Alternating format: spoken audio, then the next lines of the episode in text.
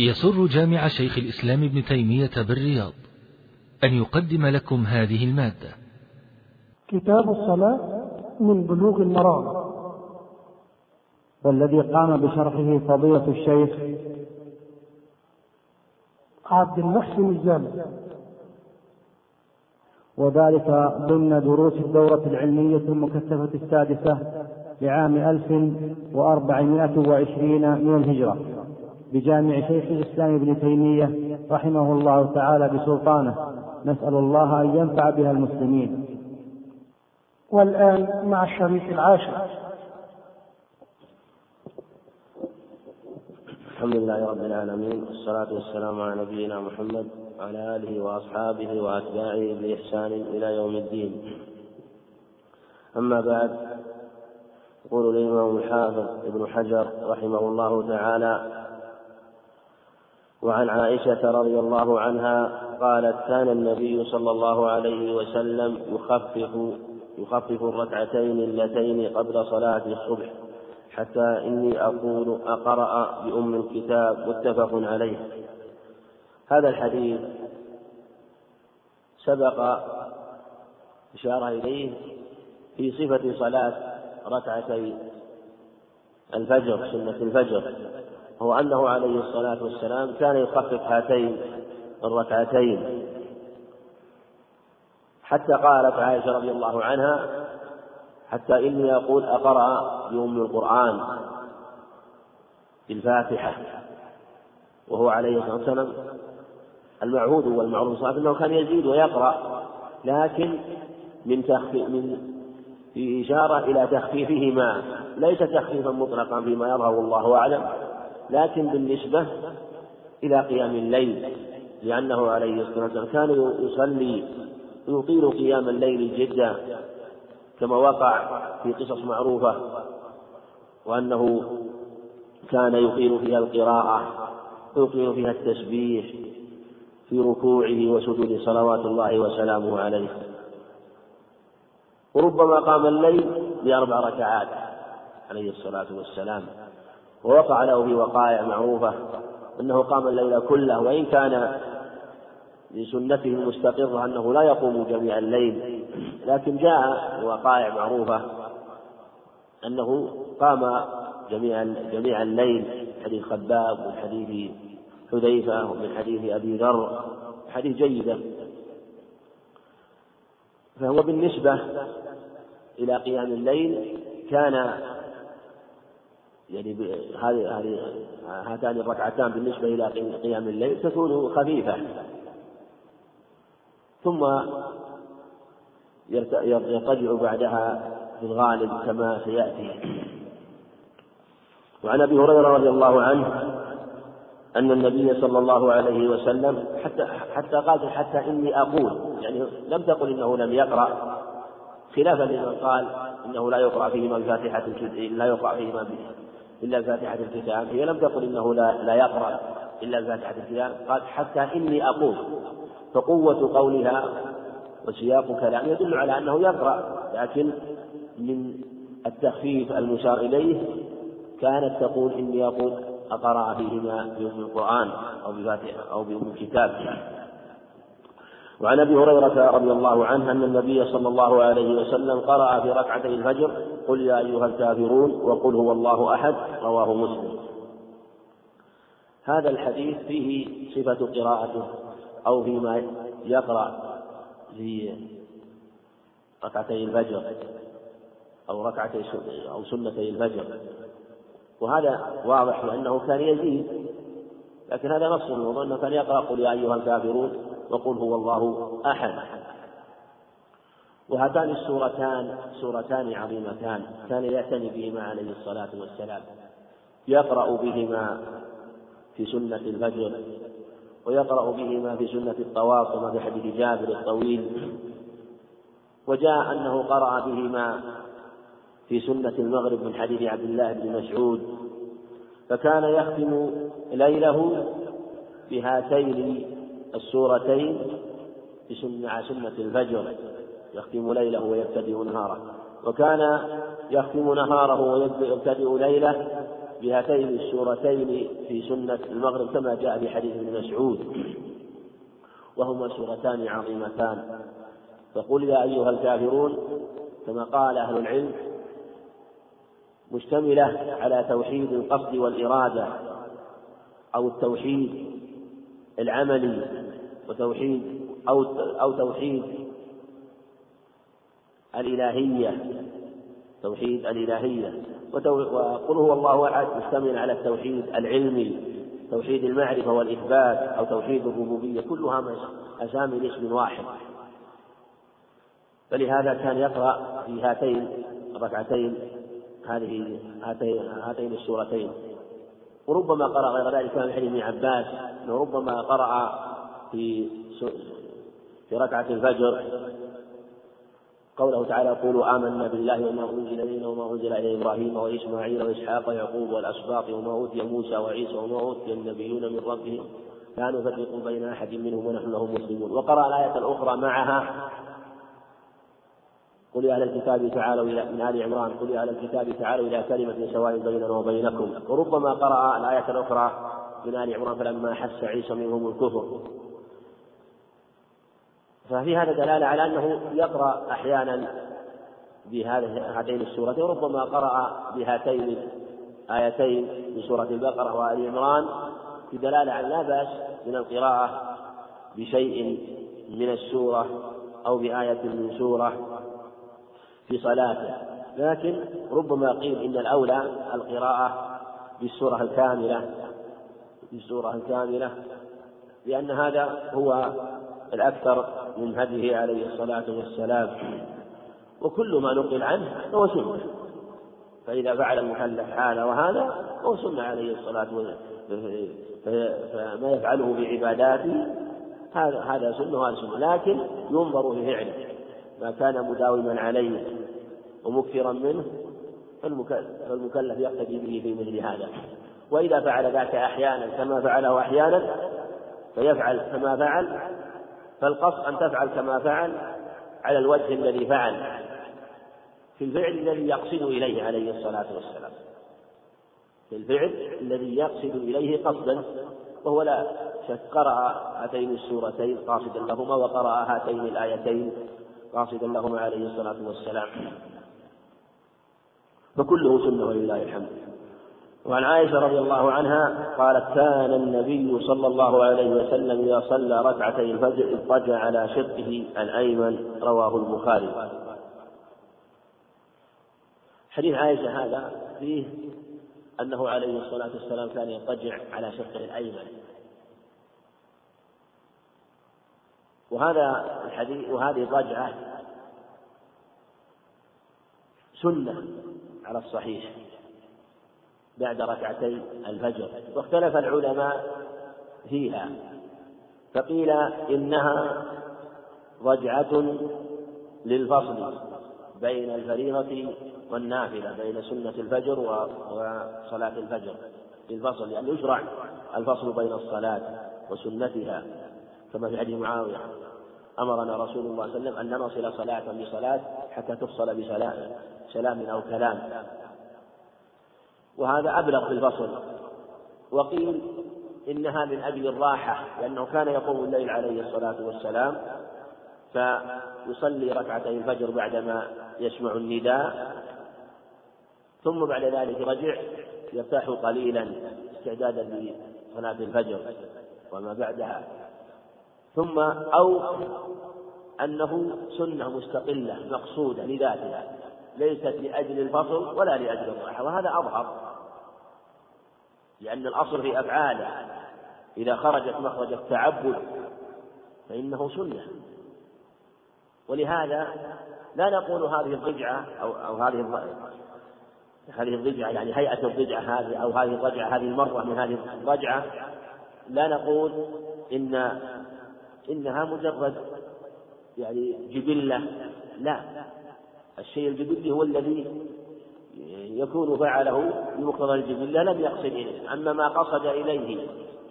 قصد إليه فإنه يكون سنة. فلهذا قال العلماء السنة أن تفعل كما فعل على الوجه الذي فعل، فلو أنه مثلا هو عليه الصلاة والسلام كان يسافر وربما نزل في بعض الأمكنة وربما مر بال تحت شجرة وربما قضى حاجته في مكان وربما نزل في هذا الموضع وربما نزل في موضع آخر ربما سار مع طريق في سفره وسار مع طريق آخر. هذا تتبع هذه الأماكن خلاف السنة وليس من السنة، والذي أنكر جمهور الصحابة على فعل ابن عمر حينما كان يتتبع مواضع التي كان يقصدها في سفره عليه الصلاة والسلام ويقول تحتها، حتى روي عنه أنه كان إذا كان يمشي في طريقه إلى مكة من المدينة ربما تنحى عن طريقه إلى جهة يمين ثم عاد إلى طريقه فأخبر أن النبي عليه الصلاة والسلام فعل في هذا الموضع هذا الشيء. والصواب ما عليه جمهور الصحابة، وأيضا أبوه عمر رضي الله عنه شدد في هذا ورأى شجرة يقصدها الناس فقطعها خشية لأنهم زعموا أن النبي عليه الصلاة والسلام شجرة البيعة بيعة الرضوان. فالمقصود أن هذه الأماكن التي لم يقصد لها قصدا لا يكون فعله اتباع السنة، لا، لأنه يقول أن تفعل كما فعل على الوجه الذي فعل، لأن عندنا أمران: كونه بات تحت هذه الشجرة، كونه بال تحت هذه الشجرة، كونه استراح تحت هذه الشجرة، هذا أمر. الأمر الثاني كونه قصد المبيت قصدا، وكونه جلس تحتها قصدا، فهو لم يقصد لها بعينه إنما اتفق أنه كان في طريقه. ولهذا لما قصد الأماكن المعظمة في الحج والعمرة ونزل بها علم أنه قصد إلى هذا المكان وبات في هذا المكان وكذلك في سيره أحيانا. فإذا علم أنه قصد هذا، مثل ما أنه إذا كان في عيد خالف الطريق فعلم القصد مثل هذا فيكون فعله كسنة.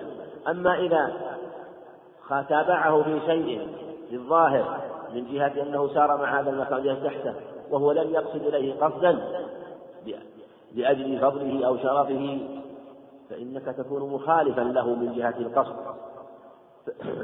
فعلى هذا ما فعل عليه الصلاة والسلام لأنه طجع، هذا سنة على الصحيح لأنه فعله وداوم عليه في غالب أحواله. ثم بعد هذه العبادة وهي الصلاة، وهي سنة ليست واجبة، واختلف العلماء فيها، منهم من شدد فيها وأوجبها، بل ربما ركب الشطط بعضهم كابن حزم رحمه الله وغفر له فجعلها شرطا في صحة الصلاة، وهذا من العجائب والغرائب بل والمستنكرات. ومما يقدح فيه في مذهب الظاهرية بل إن لهم أقوالا لا يجوز القول بها، لأن القول بها ربما كان قدحا في الشريعة، لكن هم مجتهدون يظنون أن هذا القول هو الواجب، ومن قال قولا يعتقد أنه الحق فكما قال عليه الصلاة والسلام: اجتهد الحاكم فأصاب فله أجر، اجتهد فأخطأ فله أجران، فمن قصد الحق ولم يصب ومن أراد الخير ولم يصبه بلا تقصير منه ولا تفريط فهو على خير، لكن لا يتابع. إذا ظهر الحق وجه بيان الحق ولا يتابع مثل هذا، لكن هذا هو اللائق بهذه الظاهرية التي تقول مثل هذا والتي يقول أصحابها أو بعض من أصحابها: إن من بال في الماء فإنه لا يجوز، ومن بال في إناء ثم صبه في ماء راكد زاد ذلك. لا شك أن هذه أقوال مما لا يجوز القول بها لمخالفتها لمعاني الشريعة، لكن من لم يباشر روح الشريعة ويباشر أسرارها وما فيها من المعاني العظيمة ربما قال مثل هذه الأقوال الضعيفة والمنكرة فهو لا يتابع في مثل هذا ويبين الحق. وما فعل عليه الصلاة والسلام في الاضطجاع على يمينه على شقه الأيمن هذا قصد إليه وفعله كثيرا كما أخبرت عائشة رضي الله عنها، وربما تركه، ولهذا قالت هي رضي الله عنها أخبرت عنه إنه إذا أوتر وصلى ركعتي الفجر قالت: فإن كنت مستيقظة حدثني وإن كنت نائمة اضطجعت، فلم يكن يفعل ذلك، فدل على أنها ليست واجبة. وثبت في الصحيحين من حديث ابن عباس أنه لما ذكر صفة صلاة في الليل وأنه صلى معه عليه الصلاة والسلام، ثم أخبر أنه خرج لما سمع المنادي لما صلى صلاة ركعتي الفجر ولم يذكر أنه اضطجع، وهكذا في زيد بن خالد الجهني لم يذكر هذا، دل على أنه ربما ترك أحيانا، فهي ليست واجبة بهذه الأخبار. ثم وفعله الذي يفعله الصواب أن ما يفعله يقتدى به فيه، بما خرج مخرج التعبد يقتدى به، لكن ليس بواجب. وعن أبي هريرة رضي الله عنه قال قال رسول الله صلى الله عليه وسلم: إذا صلى أحدكم ركعتين قبل صلاة الصبح فليضطجع على جنبه الأيمن. رواه أحمد وأبو داود والترمذي وصححه. هذا الحديث ونحن استعجلنا الكلام عليه فيما قبله فيما يتعلق بالاضطجاع، وهذا الحديث ربما استدل ببعضهم على الوجوب، وقد اختلف فيه، فمنهم من ضعفه، يعني رواية عبد الواحد بن زياد العبدي يرويه عن الأعمش وطعن فيه بعضهم، وممن طعن فيه شيخ الإسلام ابن تيمية رحمه الله وضعفه جدا، بل قال إنه باطل، والقول بأنه باطل فيه نظر، بل الصواب القول آخر أنه ليس باطل بل هو جيد، وعبد الواحد بن زياد ثقة من رجال الشيخين، وربما يعني يكون فيه يحصل له كما يحصل لغيره من الأئمة والحفاظ، يحصل له وهم أو خطأ، هذا واقع. ثم روايته عن الأعمش موجودة في الصحيحين، هو سند مستقيم جيد ولا يحكم ببطلانه، والحديث لا نكارة فيه ولله الحمد. هو قال رحمه الله معناه: إن المعروف أنه من سنته الفعلية لا من سنته القولية، أنه أمر بذلك عليه الصلاة والسلام ولا يستنكر، فهو من سنته الفعلية، وجاء الأمر به من سنته القولية، ثم ليس بواجب، ويكون الأمر هنا على الاستحباب لدلالة الأحاديث الأخرى التي بيّنت أنه لم يفعل في بعض الأحيان.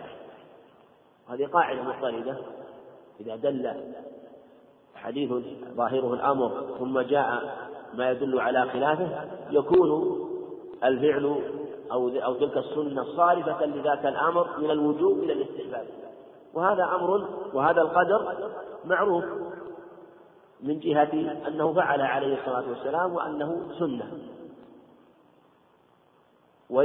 لكن الأمر يزيده قوة وتأكيدا، وفي هذا دلالة على أنها سنة وأنها مشروعة مقصودة لذاتها، وليس القصد منها الفصل، فعلى هذا من مشى إلى المسجد حصل الفصل، من فصل بكلام أو جلوس حصل الفصل، وليس مثلا المقصود منها الراحة، فمن جلس على أي صفة يرتاح ويستعد للصلاة فإنه يكون حصل المقصود بذلك، إذا قيل القصد منها الراحة،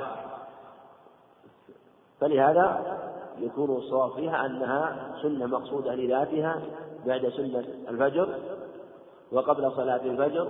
والأظهر أنه عليه الصلاة والسلام لم يكن يفعلها في المسجد بل لم ينقل، فتكون سنة في إذا صلى ركعتي الفجر في بيته، إذا صلى ركعتي الفجر في بيته تكون سنة بأن يضجع، أما في المسجد فلا تفعل، ولهذا لم ينقل من هذه عليه الصلاة والسلام، والمعروف في هذه أنه كان يصلي ركعتي الفجر في بيته، وهكذا أصحابه لم ينقل عنهم ذلك، ولم يعرف أنهم كانوا يضطجعون في المسجد، بل إن هذا فيه قطع للصفوف وفيه تضييق، فلا تفعل في المسجد بل تفعل خارج المسجد.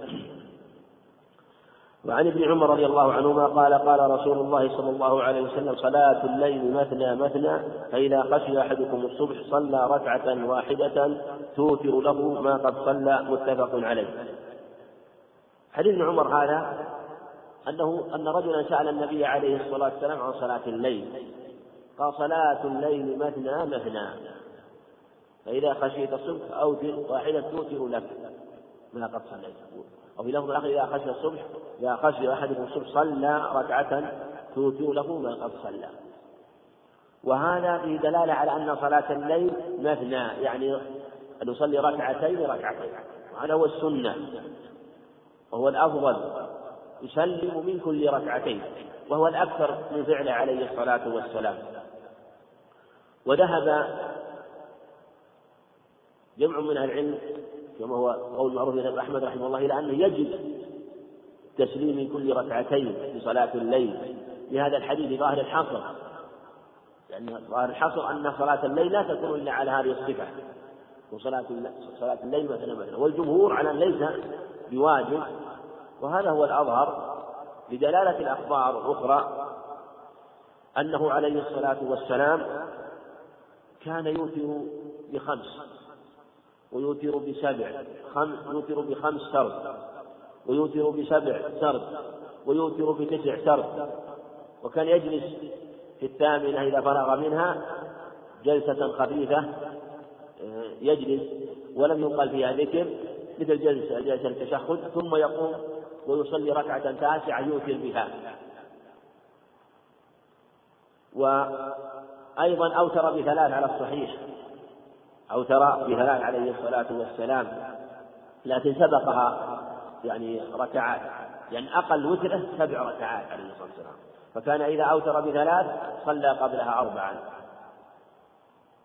4، صلى قبلها 4، ربما صلى قبلها 6، لأنه كما في حديث عائشة عند أحمد وأبي داود كان يوتر ب4 و3 و6 و3 و8 و3 و10 و3، ولم يكن يوتر بأكثر من 13 ولا أنقص من 7، فأقصى وتر 13 كما سيأتي حديث عائشة الآتي، وأقل وتر 7 ركعات عليه الصلاة والسلام.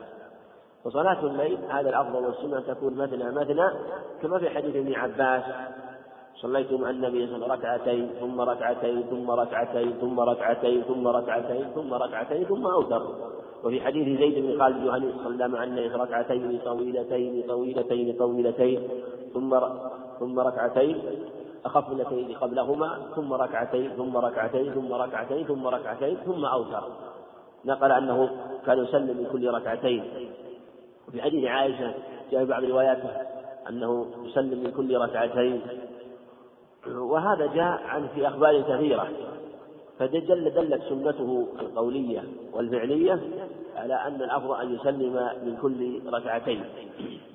ومعنى مثلا يصلي ركعتين وركعتين، فإذا خشي أحدكم الصبح صلى ركعة واحدة توتر له ما قد صلى. وفي هذا دلالة على أن الوتر الأفضل فصله لا وصله بالشفع، لأنه قد صلى ركعة واحدة توتر له ما قد صلى، وإن كان يجوز الوصل ولا بأس الوصل أن يصل شفعه بوتره. صلى ركعة واحدة توتر، وفي هذا إشارة إلى أن الوتر هو الركعة الأخيرة لا كل الصلاة. والأظهر والله أعلم أنه إن وصل صلاته صلى 7 سردا، صلى 9 سردا، صلى 5 سردا، فجميع الصلاة وتر لأنها صلاة واحدة. وإن فصل فما قبلها، فإن فصل وصلى الوتر مفصولة فالوتر هو الركعة الأخيرة، الوتر هو الركعة الأخيرة، وتوتر له ما قد صلى. وأيضا فيه من الفوائد أنه يشرع أن يصلي قبل الوتر، أن يصلي ركعتين فأكثر، لكن ليس بواجب، لو صلى ركعة واحدة حصل الوتر وحصل المقصود، لا يجب أن يزيد على، ليس بواجب يزيد على ركعة، فالمشروع ويحصل الوتر بركعة واحدة، والسنة أن يزيد وأن يكون أقل وتره ركعة ويسبقها ركعتان تشفع، وهذا سيأتينا في حديث أبي أيوب رضي الله عنه. وللخمسة وصححه ابن حبان بلا صلاة الليل والنهار مثنى مثنى، وقال النسائي هذا خطأ. هذا الحديث أخرجه الخمسة كما ذكر مصنف، وقال النسائي إنه خطأ، وصححه جمع من أهل العلم كالبخاري والبيهقي. والحديث طريق علي بن عبد الله الباري، وقد رواه مسلم في موضع واحد وهو لا بأس به، لكن طعن جمع من أهل العلم في هذه الزيادة وهي قول صلاة الليل والنهار، فقالوا إن هذه الزيادة من طريق هذا الرجل وليس بذاك المتين جدا، وإن كان لا بأس به، لكن لما أن أكثر الرواة رووه بالصحيحين وغيرهما على ذكر صلاة الليل وحدها، فانفراده مما يجعل في النفس منها وقفة وتردد في ثبوت هذه الكلمة كلمة النار. الشيء الثاني أن الجمهور يقولون إذا خالف أنه أوثق منه إنه أيضا في هذا، هذه إذا قيل كلمة النار فيها مخالفة وإن قيل إنها زيادة فلا يرد. فلهذا حصل توقف لأن أكثر الرواة من الحفاظ لم يذكروا هذه الرواية من رواية عبد الله بن عمر. ثم في الحديث أيضا أنه عليه الصلاة والسلام سئل عن صلاة الليل فقال صلاة الليل مثنى مثنى، فقوله ذكر النهار فيه نظر، قالوا ذكر النهار لأن الرسول كيف يسأل عن صلاة الليل فيقول صلاة الليل والنهار مثنى مثنى، فإذا خشيت الصبح أوتر واحد توتر لك ما قد صليت، الكلام لا ينتظر، كيف يقول إذا خشيت الصبح في صلاة النهار صلي ركعتين توتر لك ما قد صليت؟ ولو قيل مثلا إن هذا ربما أنه حديث مستقل وأن ذكر الوتر ليس موجود في صلاة النهار، فجميع الرواة ذكروا صلاة الليل في هذا الحديث، فانفرد هذا فيما يتوقف فيه ويتوقف في روايته. لكن القول بوجودها لا يشكل لأن صلاة النهار في الحقيقة ثبت في أكثر الأخبار من سعله عليه الصلاة والسلام أنها ركعتان وأنه كان يصلي ركعتين، فمبوب عليه البخاري وذكر أخبار كثيرة أنه كان يصلي في النهار ركعتين، فكانت الرواتب يصليها ركعتين، وصلاة الجمعة ركعتان، والعيد ركعتان، والاستسقاء ركعتان، وصلاة الكسوف كذلك ركعتان، فجميع الصلوات النهار يسلم من ركعتين، فيكون أفضل في صلاة الليل والنهار يسلم من كل ركعتين، لكنه في صلاة النهار في صلاة الليل آكد ثبوت خبر الصحيحين، وصلاة النهار كذلك لا، ولو صلى بالنهار أربعا فإنه يدل ذلك عند جميع العلم، وجاء في بعض الأخبار ما يدل على هذا، وهو عليه الصلاة والسلام جاء أنه وصل صلاة الليل ولم يسلم من ركعتين. وعن أبي هريرة رضي الله عنه قال قال رسول الله صلى الله عليه وسلم أفضل الصلاة بعد الفريضة صلاة الليل، أخرجه مسلم. هذا الحديث في فضل صلاة الليل، والمصنف رحمه الله ذكره في هذا الباب لأن صلاة الليل صلاة التطوع، فأفضل الصلاة بعد الصلاة المكتوبة. سئل أنه قال أفضل الصيام بعد رمضان شهر الله المحرم، وأفضل الصلاة بعد صلاة الليل الصلاة المكتوبة، وظاهر الحديث أن الصلاة وأفضل الصلاة بعد الصلاة المكتوبة صلاة الليل، وظاهر الحديث أن صلاة الليل أفضل الصلوات بعد الصلاة المكتوبة، هذا ظاهر الحديث. وذهب الجمهور إلى أن الرواتب أفضل، وذهب آخرون خلاف قول الجمهور لهذا الحديث، وهذا أصح لظاهر هذا الحديث. لما سئل عن أفضل الصلاة بعد الصلاة المكتوبة على صلاة الليل، وصلاة الليل جاء فيها من الحث ما يدل على فضلها، فهذا مما يبين أنها أفضل من غيرها من النوافل الأخرى من الرواتب وغيرها. وعن أبي أيوب الأنصاري رضي الله عنه أن رسول الله صلى الله عليه وسلم قال الوتر حق على كل مسلم، من أحب أن يوتر بخمس فليفعل، ومن أحب أن يوتر بثلاث فليفعل، ومن أحب أن يوتر بواحدة فليفعل. ومن رواه الأربعة إلا الترمذي صححه ابن حبان ورجح النسائي وقفه. هذا الحديث فيه الوتر حق على كل مسلم، سيأتي في حديث علي إشارة إلى هذا، فهذا فيه بيان أنه متأكد أنه لا ينبغي التفريط في صلاة الوتر، والجمهور على أنه سنة وأنه مستحب وأنه سنة متأكدة كما سيأتي. من حب أن يوتر بخمس فليفعل، فالوتر لا بأس أن يوتر بخمس، هذا كما سبق.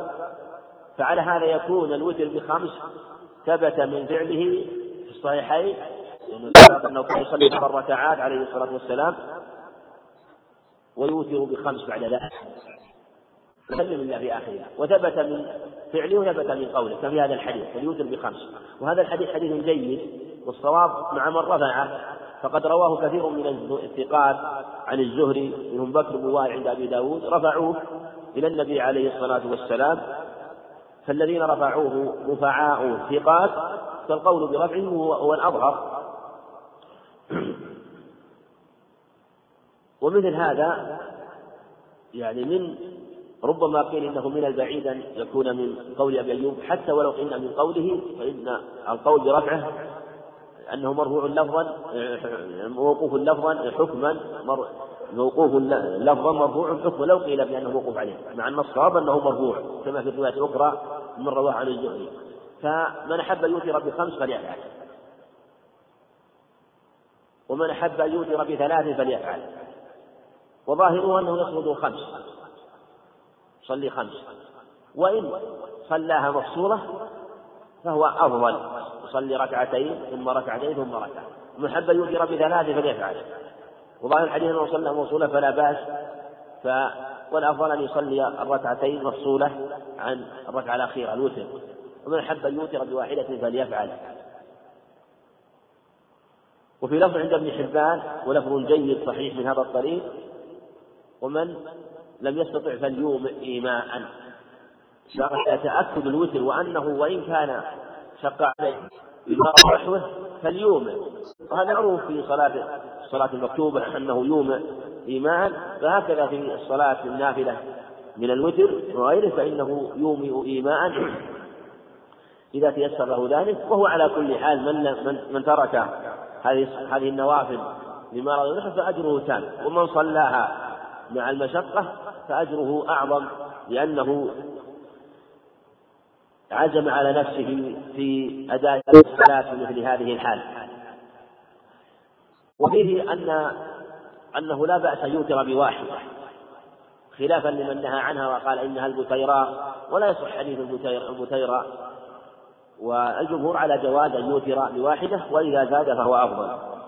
وعن علي بن أبي طالب رضي الله عنه قال: ليس الوتر بحتم كهيئة المكتوبة، ولكن سنة سنها رسول الله صلى الله عليه وسلم، رواه الترمذي وحسنه والحاكم وصححه. والحديث من طريق عاصم بن ضمرة لا بأس به، ورواه عنه أبو إسحاق السبيعي. وفي رواية عند النسائي وغيره أنه رواه عنه سفيان الثوري. في هذا دلالة أن الوتر ليس بحتم كما قال الجمهور، يعني ليس بواجب كصلاة المكتوبة، ليس، وهذا هو الصواب أنه ليس بواجب، وليس هنالك دليل صريح في وجوب الوتر، بل أدلة واضحة وقاضية بعدم وجوب صلاة الوتر. منها أنه أخبر عليه الصلاة والسلام أنه بني الإسلام على خمس، وذكر منها الصلاة، وذلك الرجع طلحة بن عبيد الله لما ذكر أنه لا يزيد على خمس صلوات، فقال: أفلح إن صدق. ومن أصلح الأدلة وأوضحها حديث ابن عباس في إرسال معاذ بن جبل لأهل اليمن وأمره بتلك الأوامر، ولم يذكر وتر مع آخر حياته عليه الصلاة والسلام، ولم يذكر وتر مع الصلوات الخمس، دل على أنه ليس بواجب. ومنها أنه عليه الصلاة والسلام كان يصلي الوتر على راحلته كما في الصحيحين عن جمع من الصحابة عن الربيعة وابن عمر وغيرهما، أنه كان يصلي الوتر على الراحلة، وإذا كانت الفريضة نزل. وهذا يبين أن الوتر كغيره من النوافل، فلو كان واجبا لم يصح كما نزل في الصلاة المكتوبة. وعن جابر رضي الله عنهما أن رسول الله صلى الله عليه وسلم قام شهر رمضان ثم انتظروه من القابلة فلم يخرج، وقال: إني خشيت أن يكتب عليكم الوتر، رواه ابن حبان. الحديث فيه ضعف من طريق عيسى بن جاره الأنصاري، وفيه لين، ومعنى ثابت في الصحيحين من حديث عائشة ومن حديث زيد بن ثابت أنه عليه الصلاة والسلام لما أنهم انتظروا في تلك الليلة لما لم يخرج إليهم قال: إني خشيت أن تكتب عليكم، يعني صلاة الليل، ومنها صلاة الوتر. وحديث وزيد ثابت معناه، لكن هنا في ذكر هذه الرواية اختار رواية ابن حبان لأن فيها النص على الوتر، نصا على الوتر، وهو داخل في رواية الصحيحين خشية أن يتبع أن تفرض عليكم يعني صلاة الليل ومنها الوتر، وهذا دليل لمن قال إنها ليست بواجبة، فصلاة الليل ليست بواجبة ومنها الوتر، فهو من أدلة الجمهور. وعن خالد بن عياض رضي الله عنه قال قال رسول الله صلى الله عليه وسلم إن الله أمدكم بصلاة هي خير لكم من حمر النعم. قلنا وما هي يا رسول الله؟ قال الوتر ما بين صلاة العشاء إلى طلوع الفجر، رواه الخمسة إلا النسائي وصححه الحاكم. هذا الحديث قول الوتر إن الله أمدكم بصلاة هي خيركم من حمر النعم، حمر النعم المراد بالإبل وهي خير ما للعرب، فلهذا كان يضرب فيها المثل، فالمعنى أنها خير من الدنيا وما فيها أو خير من الدنيا وما عليها. والحديث في سنده نظر من جهة أنه من طريق عبد الله بن راشد الزوفي عن عبد الله بن أبي مرة الزوفي. عبد الله بن راشد الزوفي فيه ضعف، وعبد الله بن أبي مرة قيل إنه لم يسمع من خالد، وهذا لا دلالة فيه على الوجوب، بل هي صلاة بين صلاة العشاء وصلاة الفجر وأمدنا الله بها، لكن هي ليست كالصلاة المكتوبة، إنما هي صلاة مشروعة من صلاة الليل، فليست بواجب كما سبق في الأخبار. وهذا الحديث لو ثبت لا دلالة فيه على ذلك. ورواه أحمد عن عمرو بن شعيب عن أبيه عن جده، أو روى أحمد عن عمرو بن شعيب عن أبيه عن جده نحوه، يعني من رواية عبد الله بن عمرو بن العاص.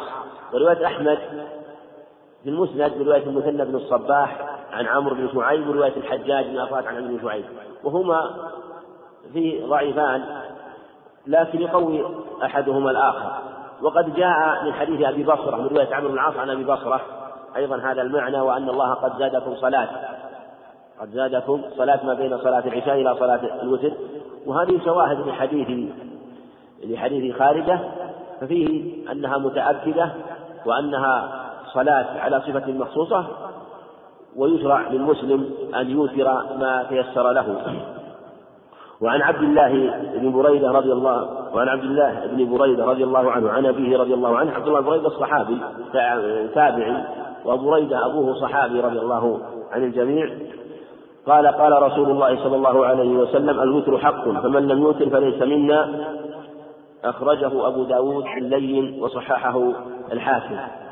والحديث من عبيد الله بن عبد الله أبو المنيب العتكي، وفيه بعض أو له بعض الوهم. والحديث يقول ليس منا لو ثبت يشهد لقول من قال بالوجوب، يشهد، والأدلة الأخرى تصرفه، حتى لو ثبت هذا الخبر فإن الأدلة الأخرى تبين أنه ليس بواجب كما سبق. وهذه قاعدة كما سبق، لو جاء خبر يدل على وجوب شيء وآخر يدل على عدم وجوبه فالواجب الجمع بين الأخبار إذا أمكن. وهذا جاء في أخبار عدة عنه عليه الصلاة والسلام تدل على عدم الوجوب، وهذا ظاهره الوجوب، يقول ليس منا. وهذه من العبارات الشديدة في الشرع، يقول ليس منا خلافا لمن تأولها، ليس على طريقتنا وعلى سنتنا. وفعل هذا يكون الحديث دلالة على تأكد الوتر لو ثبت، لكنه فيه لين من جهة هذا الرجل. وله شاهد ضعيف عن أبي هريرة عند أحمد، فهو ضعيف من طريق رجل قال خالد بن مرة، فهو ضعيف. وعن عائشة رضي الله عنها قالت ما كان رسول الله صلى الله عليه وسلم يزيد في رمضان ولا في غيره على 11 ركعة، يصلي أربعا فلا تسأل عن حسنهن وطولهن، ثم يصلي أربعا فلا تسأل عن حسنهن وطولهن، ثم يصلي ثلاثا. قالت عائشة قلت يا رسول الله أتنام قبل أن توتر؟ قال يا عائشة إن عيني تنامان ولا ينام قلبي، متفق عليه. وفي رواية لهما عنها كان يصلي من 10 ركعات ويوتر بسجدة ويركع ركعتي الفجر فتلك 13 ركعة. هذا الحديث بقولها ما زاد رسول الله صلى الله عليه وسلم عن رمضان وعلى غيره 11 ركعة، يوتر صلي 4 فلا تسأل عن حسنهن وطولهن، ثم 4 فلا تسأل عن حسنهن وطولهن، ثم صلي 3. وهذا إحدى الصفات التي نقلت عنه عليه الصلاة والسلام في صلاته في الليل، وأنه كان يوتر بإحدى 11 ركعة، وهذا إحدى الصفات عنه، ونقل عنه غير ذلك. والأظهر أنه ربما أوتر بأكثر من ذلك عليه الصلاة والسلام. وقولها ما زاد على في رمضان على 11 ركعة، هذا إما اختلف عليها رضي الله عنها، فقد ثبت عنها في الصحيحين أنه أوتر ب13 ركعة عليه الصلاة والسلام. واضطربت الرواية عنها، هل هو من الرواة عنها أو أنها نقل هي نقلت هذا وهذا تارة، وأنه كان يوتر هكذا وتارة يوتر هكذا، وهذا هو الأقرب أنه كان يوتر هكذا وتارة هكذا وهكذا. وقولها ما زاد رسول الله صلى الله عليه وسلم أخذ منه بعضهم على أنه لا يشرع الزيادة على 11 ركعة لقولها ما زاد، وهذا يرده أنها قالت هي أنه صلى 13 ركعة غير ركعتي الفجر، هذا صريح عنها في الصحيحين. ثم قولها ما زاد رسول الله صلى الله عليه وسلم من كلامها تنقل صفة فعل النبي يعني الذي رأته، لو فرض أنه لم يأتي عنها غير هذا، فهذا مما رأته ومما قال مما نقلته رضي الله عنه. والرسول عليه الصلاة والسلام لم يكن يبيت عند جميع الليالي، بل بات عند غيرها، ولهذا ثبت في الصحيحين أنه صلى 13 ركعة من غير طريق عائشة عند ميمونة رضي الله عنها في حديث ابن عباس لما بات عند خالته، نقل أنه صلى 13 ركعة كما سبق، هو صريح واضح. في الصحيحين أيضا من حديث زيد بن خالد الجهني أنه صلى 13 ركعة وصريح واضح، صلى ركعتين طويلتين ثم صلى ركعتين، ثم ذكر أنه صلى 13 ركعة، يعني ختمها بالوتر. وهذه الصحيحة في أنه يزيد على 13 ركعة. ومن قال أنه لا تزال أو أنه بدعة لا شك أنه خالف الصواب في مثل هذا، والأدلة واضحة في جواز الزيادة على 11 ركعة. والقاعدة مثلا إذا حصل اضطراب في بعض الروايات ينتقل الروايات الأخرى التي لا اضطراب فيها، لكن بعضهم تقلد قول الحافظ ابن حجر رحمه الله، فإنه حاول أن يجعل صلاة 11 ركعة وأن يجمع بين الروايات هذا، وتأول روايات الصحيحين عن ابن عباس عن زيد بن خالد الجهني على أن الركعتين زائدتين على 11 ركعة إما أنها سنة الفجر أو أنها الركعتان التي قبل التي كان يفتتح بهما صلاة الليل، صلي ركعتين خفيفتين، مع أن كلامه اضطرب في هذا يدل على أنه ما اعتنى بالمقام رحمه الله. بل إن حديث زيد بن خالد صريح بأنه ابتدأ الصلاة بركعتين طويلتين طويلتين طويلتين، وإن كان عليه الصلاة والسلام يفتتح صلاة بركعتين خفيفتين كما ثبت من فعله ذلك في صحيح مسلم، وثبت الأمر بها أيضا في صحيح مسلم أنه إذا صلى أحدكم فليفتتح صلاته بركعتين خفيفتين قبل يعني أن يطيل ذلك. لكن هذا ليس في هذه الحديث زيد بن خالد ولا في حديث ابن عباس رضي الله عنه، هي صريحة واضحة في أنه صلى 13 ركعة. وحديث عائشة في الرواية الثانية صريح في ذلك، فعلى هذا غاية ويقال إنها الأكثر من فعله كما قالته عائشة أن الأكثر من فعله رضي الله عنها، ونقلت ما رأته ونقل غيرها ما رأى. ثم ثبت في الصحيحين أنه عليه الصلاة والسلام قال صلاة الليل مثنى. هذا رجل جاء وسأل النبي عن صلاة، يسأل عن صلاة أخبرني كيف صلاة الليل، قال صلاة الليل مثنى. شكر الله لفضيلة الشيخ على ما قدم وجعله في ميزان حسناته، والسلام عليكم ورحمة الله وبركاته.